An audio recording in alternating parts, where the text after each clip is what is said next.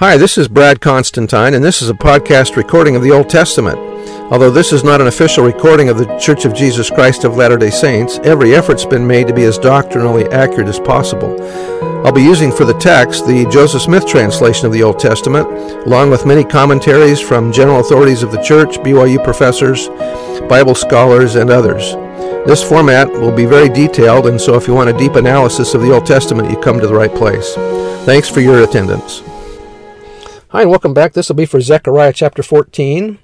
The heading reads, At his second coming the Lord shall fight for Israel. His feet shall stand upon the Mount of Olives. He shall be king over all the earth. Plagues shall destroy the wicked. Verse one, Behold, the day of the Lord cometh, and thy spoil shall be divided in the midst of thee. For I will gather all nations against Jerusalem to battle, and the city shall be taken, and the houses rifled, and the women ravished, and half of the city shall go forth into captivity, and the residue of the people shall not be cut off from thy, from the city.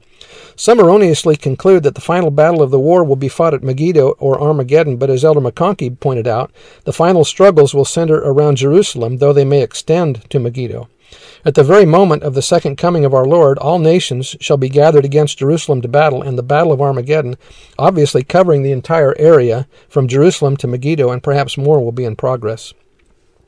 Verse three, Then shall the Lord go forth and fight against those nations, as when he fought in the day of battle. And his feet shall stand in that day upon the Mount of Olives, which is before Jerusalem on the east.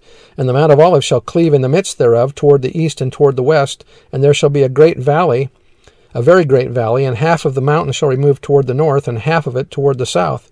And ye shall flee to the valley of the mountains, for the valley of the mountains shall reach out unto Azal. Yea, ye shall flee, like as ye fled from before the earthquake in the days of Uzziah king of Judah. And the Lord my God shall come, and all the saints with thee.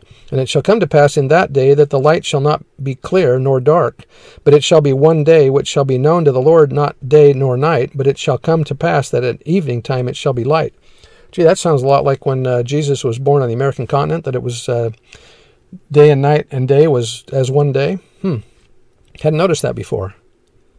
Verse eight, And it shall be in that day that living waters shall go out from Jerusalem, half of them toward the former sea, and half of them toward the hinder sea, and summer, in summer and in winter shall it be.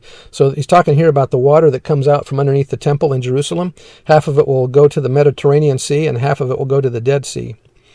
And the Lord shall be a king over all the earth. In that day shall there be one Lord, and his name one. All the land shall be turned as a plain from Geba to Rimmon, south of Jerusalem. And it, Jerusalem, shall be lifted up and inhabited in her place from Benjamin's gate unto the place of the first gate, unto the corner gate, and from the tower of Hananeel unto the king's wine presses.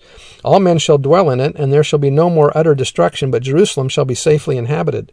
And this shall be the plague wherewith the Lord will smite all the people that have fought against Jerusalem. Their flesh shall consume away while they stand upon their feet, and their eyes shall consume away in their holes, and their tongue shall consume away in their mouth. And it shall come to pass in that day that a great tumult from the Lord shall be among them, and they shall be laid hold every one on the hand of his neighbor, and his hand shall rise up against the hand of his neighbor. And Judah also shall fight at Jerusalem, and the wealth of all the heathen, or nations, or Gentiles round about, shall be gathered together, gold and silver and apparel in great abundance. Abundance. And so shall be the plague of the horse, of the mule, of the camel, and of the ass, and of all the beasts. All the beasts will be smitten that shall be in the in these tents or camps as this plague. And it shall come to pass that every one that is left of all the nations which came against Jerusalem shall even go up from year to year to worship the King, the Lord of hosts, and to keep the Feast of Tabernacles. I think that they'll keep the Feast of Tabernacles in celebration of the second coming. I think so. That means I think that the second coming will occur around the time of the Feast of Tabernacles, which is symbolic of the ingathering and of the harvest, and it's very symbolic. Verse seventeen, And it shall be that whoso will not come up of all the families of the earth unto Jerusalem to worship the King, the Lord of hosts, even upon them shall be no rain. And if the family of Egypt go not up, or, and come not, that have no rain, there shall be the plague, wherewith the Lord will smite the heathen that come not up to keep the Feast of Tabernacles. This shall be the punishment of Egypt, and the punishment of all nations that come not up to keep the Feast of Tabernacles. The prophet Joseph Smith said, While in conversation at Judge Adams during the evening, I said, Christ and the resurrected saints will reign over the earth during the thousand years. They will not probably dwell upon the earth, but will visit it when they please or when it is necessary to govern it. There will be wicked men on the earth during the thousand years. The heathen nations who will not come up to worship will be visited with the judgments of God and must eventually be destroyed from the earth. The wicked will not all be destroyed at the coming of Christ, and also there will be a wicked. There will be wicked during the during the millennium. That Jesus will be a resident on the earth's thousand years with the saints is not the case, but he will reign over the saints and come down and instruct as he did the five hundred years as he did the five hundred brethren. Those of the first instru- those of the first resurrection will also reign with him over the saints. Elder McConkie said, during the millennium, however, the Lord will use the forces of nature to turn people's attention to the truth.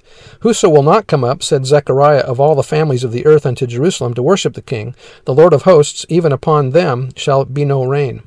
Verse twenty, in that day shall there be upon the bells of the horses holiness unto the Lord, and the pots in the Lord's house shall be like the bowls before the altar. Yea, every pot in Jerusalem and in Judah shall be holiness or sacred unto the Lord of hosts, and all they that sacrifice shall come and take of them, and seethe or cook in them therein, and in that day there shall be no more the Canaanite in the house of the Lord of hosts. So anyway, there's lots of prophecies there about the last days and the millennium and the second coming. Um, anyway, that's the end of the chapter, and we'll see you next time. Bye.